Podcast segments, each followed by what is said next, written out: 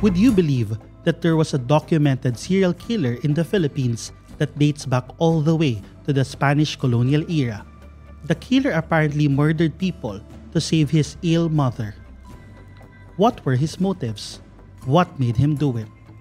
I am Jairo Bulyedo, Rappler's crime reporter. Tune in to this episode of Criminal, now a true crime podcast. Let's talk about Father Juan Severino Mallari, the quote-unquote first Filipino serial killer. It was during the early eighteen hundreds in Magalang town in Pampanga, located in the central region of the Philippines. In a matter of ten years, fifty-seven people were murdered one by one in the small town. Unfortunately, there were no historical records detailing the murders of these Kapampangans, but one thing was clear. Only one person took these innocent lives. Magalang town is only around ninety-seven square kilometers, and even without size, the killer was able to dodge authorities for at least a decade. The revelation of the true identity of the serial killer was even more shocking. It was the town's very own cura parroco or parish priest, Father Juan Severino Mallari. Sing Sing, a reading published by the Holy Angel University's Center for Kapampangan Studies, said Father Mallari's mother fell ill and the priest thought he could save his mother by killing his parishioners. An account by Spanish chronicler Sinibaldo de Mas on Father Mallari's crime states, and I quote, "Because he believed that he could, by this means, save his mother, who, he persuaded himself, had been bewitched." In Filipino, quote-unquote, kinulam means being cursed by a bad entity. The account was recorded in Blair and Robertson's The Philippine Island series and was published by Robbie Tantingco of the Center for Kapampangan Studies. But what really happened to Father Mallari? In detailing the life of the parish priest, Tantingco cited Doctor Luciano Santiago's Kapampangan Pioneers in the Philippine Church fifteen ninety-two to two thousand one, also published by the Center for Kapampangan Studies. According to Tantingco's blog, Father Mallari was likely a native of Makabebe, a town more than an hour away from Magalang. After completing his seminary studies from the University of Santo Tomas, one of the oldest educational institutions in the country, Father Mallari was ordained as priest in eighteen oh nine. He later became coadjutor of the towns Gapang, Lubao, and Bacolor, which were all then part of Pampanga.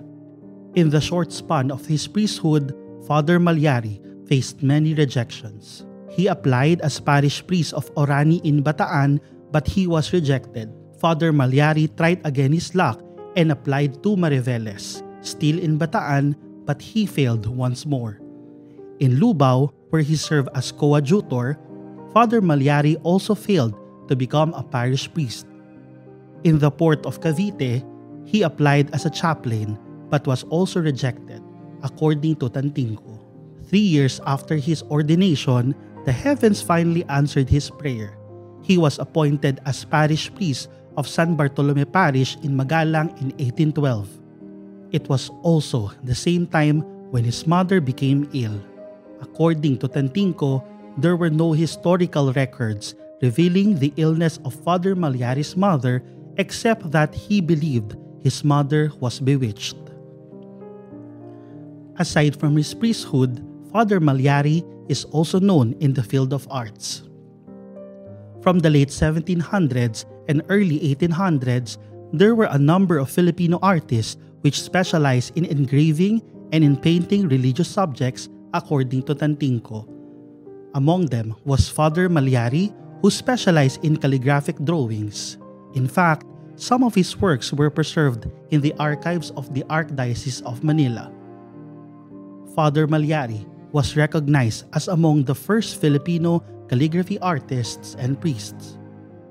Based on records, Father Mallari used calligraphic drawings to decorate his annual parish report called Planes de Almas. His favorite subjects included flowery vines and angels in clouds. Despite his accomplishments, Father Mallari still fell victim to mental instability, according to Tantingco. his mother's illness, and other stressful events in his life aggravated his mental health problems.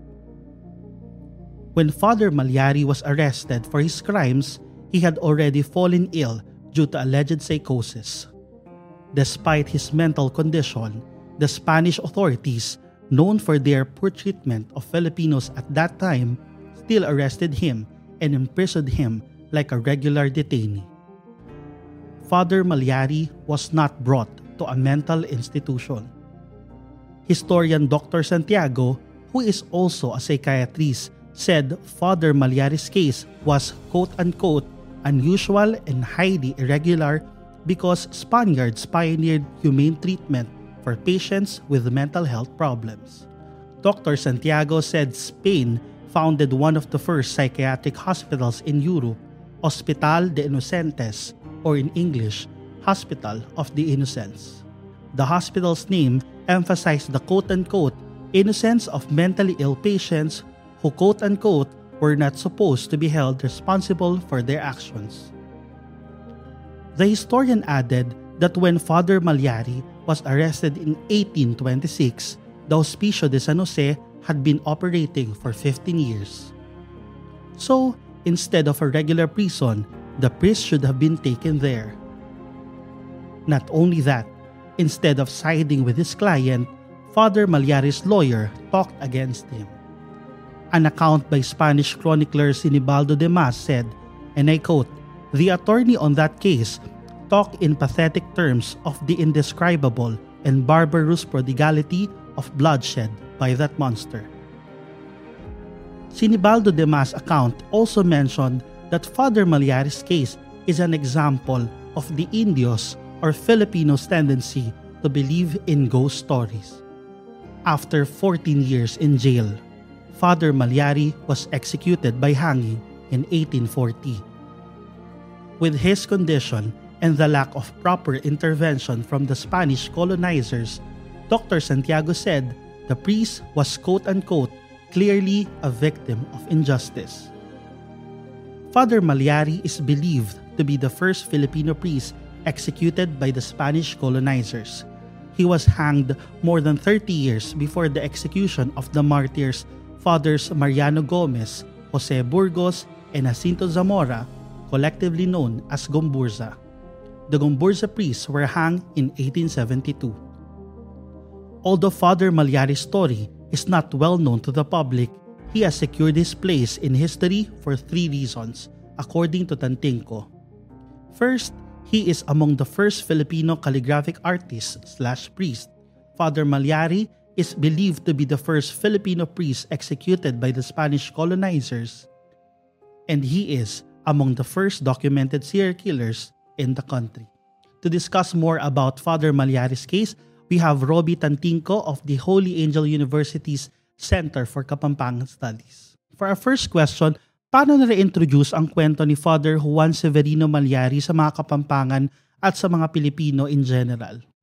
Uh, we first heard of the name Juan Severino Mallari uh, through the book that we published, and this is the book of uh, uh, Doctor Luciano Santiago, a well-known historian and uh, psychiatrist as well.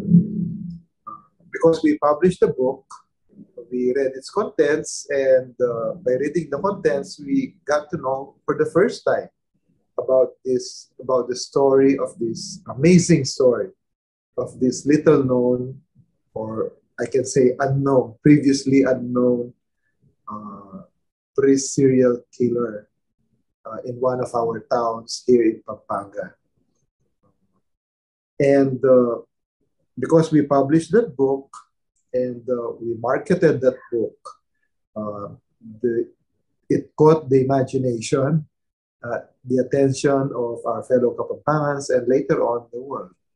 Uh, since then, uh, many film producers, many uh, uh, media people have come to us uh, wanting to know more about him. Second question, may mga iba't ibang opinion lang on how media and other platforms package stories on serial killers. Sa inyo pong palagay, paano natin pwedeng alalahanin pa rin ang kwento ni Father Mallari na may sensitivity pa rin? Unang-una, we are a little concerned that uh, some sectors might be uh, sensationalizing it or missing the whole point. Uh, to us, uh, the more important point about all of this is really not the fact that a priest was, uh, you know, tagged as a serial killer, which uh, in itself is really uh, sensational. But uh, the the sad story behind it, uh, the sad story being that uh, he did it not because he was a vile and evil person, but he was sick in the mind uh, because of some uh, personal and probably domestic uh, problems, uh, some mental health issues.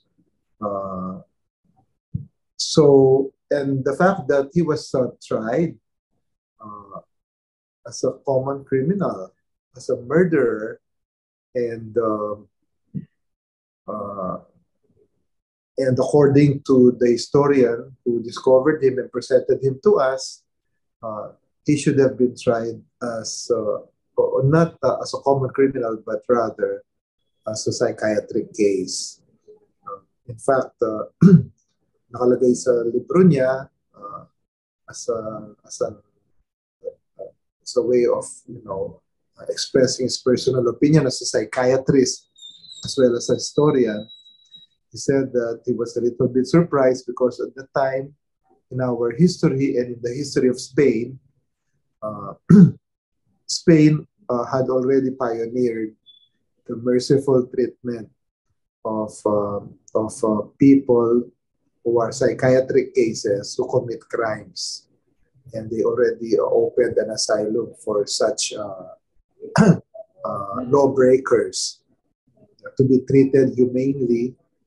Uh, so nagtataka siya, bakit sa Pilipinas, Uh, ganyan ang treatment nila. But ginanyan nila ang taong ito. Eh, obviously, na uh, baliw siya.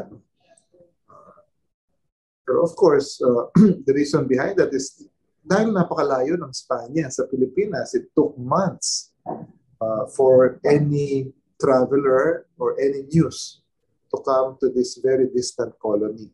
So baka, tsaka siguro sobrang shocking ang ginawa niya, sobrang na-shock ang mga authorities, kaya pinataw nila sa kanya yung pinaka-maximum na penalty. Third question, parang may awkward lang na claim kasi he's an artist and also a serial killer. How do Kapampangans deal with this? The instability, the psychological, uh, siguro pathology or mental instability. Uh, And uh, one way of dealing with that is, you know, uh, doing creative uh, output. Uh, in fact, there was criticism also about uh, his uh, subject matter, diba? Yung mga naked angels. These are not uh, infant angels or uh, disembodied angels like uh, cherubim with only the, the face uh, that you see on the clouds, in the clouds. But these are like uh, uh, puberty age angels, you know, little boys, not toddlers, but boys who are uh, naked, uh, uh, which uh, which is unusual. So, meron ding angel na ganun uh, about his personality. So, oo, uh, everyone naman is multifaceted.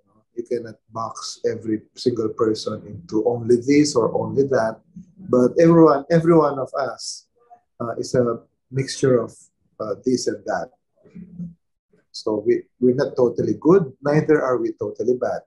Second to the last question, there's a debate whether he is a victim or villain. Ano pong stance nyo dito or palagay nyo dito?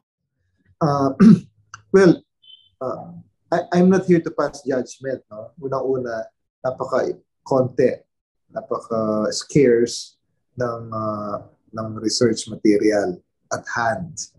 Uh, if you want to be fair to him, and to those he victimized allegedly, then we should get uh, uh, our data complete. No? Uh, pero uh, based on the available uh, material that we have, uh, I think uh, uh, maybe there are no victimizers in this situation. Everybody's a victim. Of course, obviously, victim yung mga parishioners who died. At victim din siya in the sense that uh, he was not totally responsible for his deeds. His deeds might be evil, but probably he was not an evil person. He was a sick person, sick in the head. And he was victimized later on because he was uh, uh, executed for something we should not totally and completely uh, uh, make him feel responsible for, you know, or blame for. We should not make him. Uh, we should not blame him completely for what he did. Uh, kasi nga, may sakit yung ulo niya. So, yun. So, I'm not here to pass judgment. Um, so, as an enthusiast of history, Uh, we're here only to see what was recorded and interpret it for the readers. But we don't really know for sure. Last question, ano ang moral ng kwento ni Father Mallari? Unang-una, uh, we should not use the story uh, as uh, an attack. No? Or we should not use it to attack, for example, parish priests. Although we have cases now of erring uh, priests, maraming ganyan ngayon. No?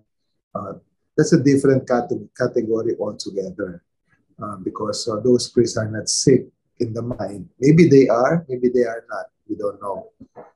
Uh, but uh, yung case ni Padre Mallari is, is a severe, intense case.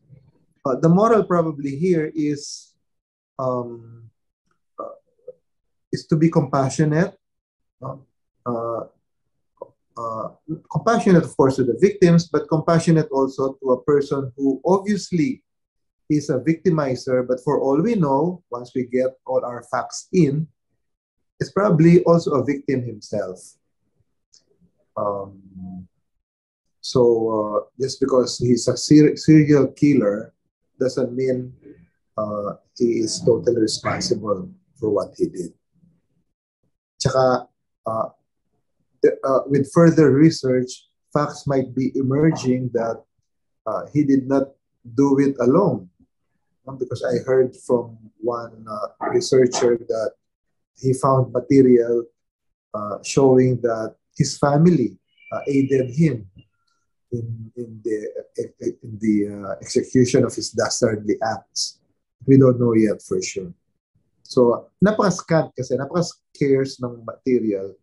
So, uh, I think when we present the story, we should present them, we should present the story as it is, uh, as the data is available. Not to jump into speculation or fill in the gaps or fill in the blanks with uh, imaginative, imaginative speculation. Or, if you have suggested topics for this podcast, you can message me at my Twitter account at JairoGiorno or email me at jairo dot bulyedo at rappler dot com. The crime scene is just the beginning. We tell you the full story here in Criminal, Rappler's True Crime Podcast. Thank you for listening. See you next time.